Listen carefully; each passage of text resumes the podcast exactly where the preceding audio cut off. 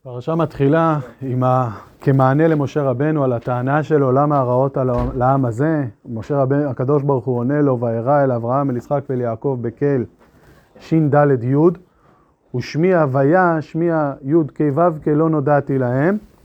וכאשר הפשט של הפסוקים זה לומר, שהנה הגיע הזמן לממש את ההבטחה שלי אליהם, שאני הולך לגאול אותם. וזה מה שרש"י אומר, בשמי האמיתי, השם שמורה על זה שאני מאמת את דבריי, לא התגליתי להם.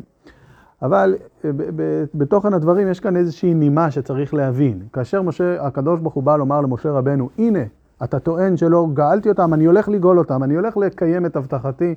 למה צריך את ההדגשה הזו שיש בה איזושהי נימה של גנות, כאילו זה מוריד מהמעלה של האבות בזה ששמי הוויה לא נודעתי להם. למה זה חשוב? תגיד, הנה עכשיו וארא ואני הולך לקיים את ההבטחה שלי. בשביל מה צריך לומר להם, הם לא קיבלו את הגילוי הזה, הם לא זכו להכיר את המעלה, את הדרגה הגבוהה הזו.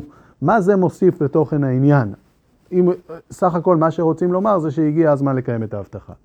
אז נקודת הדברים זה שבעצם יש כאן במילים האלה של הקדוש ברוך הוא, מעבר לאמירה שהנה ההבטחה באה להתקיים, אלא יש כאן גם ביאור לשאלה למה הרעות על העם הזה. משה רבנו בא לקדוש ברוך הוא ואומר, למה כל הסיפור הזה חסר? מה הרווח של זה? ועל זה אומר לו הקדוש ברוך הוא, שכל העניין של גלות מצרים וגאולת מצרים בא להביא לאיזושהי מעלה של האבות.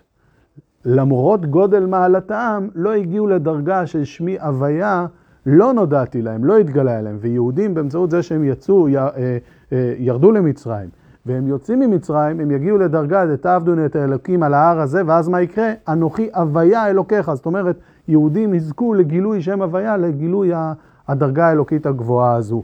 ותוכן הדברים הוא כזה, שהגילוי האלוקי הרגיל, היות והעולם שלנו הוא מוגבל ואנשים בעולם הם מוגבלים, אז גם בן אדם כמו אברהם אבינו והאבות, שזכו לעבוד את השם וזכו אה, אה, להגיע לדרגות גבוהות, בסופו של דבר הם בגדר נבראים.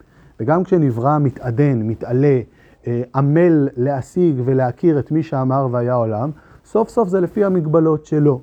ולכן אומר הקדוש ברוך הוא למשה רבנו, עם כל הגדולה של האבות, שמי הוויה, השם הזה, שם האמיתי שלי. השם שלי, כמו שאני, לא מוגבל, לא הגיע אליהם, לא נגליתי אליהם. דווקא באמצעות גלות מצרים, יהודים יגיעו לדרגה כזו, שהם כן יזכו לקבל את הדרגה הזו. לא מצידם, הם מוגבלים, אלא מצד זה שהם יעברו איזשהו תהליך זיכוך ביציאת מצרים, שזה יוביל להם את היכולת שכשאני אתגלה אליהם בהר סיני, הם יקבלו את זה.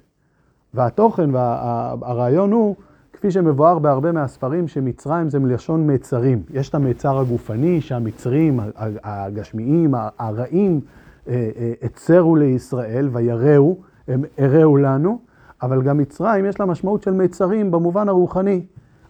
כביכול האבות, בזה שהם לא יכלו להגיע, להשיג את שם הוויה, להשיג את הגילוי האלוקי האינסופי, זה סוג של מיצר. כאשר יהודים נמצאים בשפלות, נמצאים במצב של מצרים וגבולים, והם כביכול מתעלמים מזה באמצעות זה שהם עובדים את השם, אז הם יוצאים כביכול ממיצר כזה שהאבות לא יצאו. הם מתגברים על מיצר כזה שהאבות לא היו בהם. האבות עבדו את השם במצב כביכול נעלה, לא במצב של גלות כל כך נמוכה וירודה. אז היציאה הזו, ההתגברות על המיצרים האלה, היא זו שמחברת בין היהודי שמתעלם מהמיצרים שלו ומוציאה אותו אל הדרגה הזו שהיא לא מוגבלת בשום הגבלה, הדרגה הזו של שם הוויה. אז בעצם במילים האלה אין כביכול הורדה ממעלתם של האבות, אלא יש כאן איזושהי אמירה, מה כל הסיפור פה? שמי הוויה לא נודעתי להם, ובאמצעות זה שהרעות על העם הזה, אז באמת יזכו לקבל את שם הוויה במתן תורה.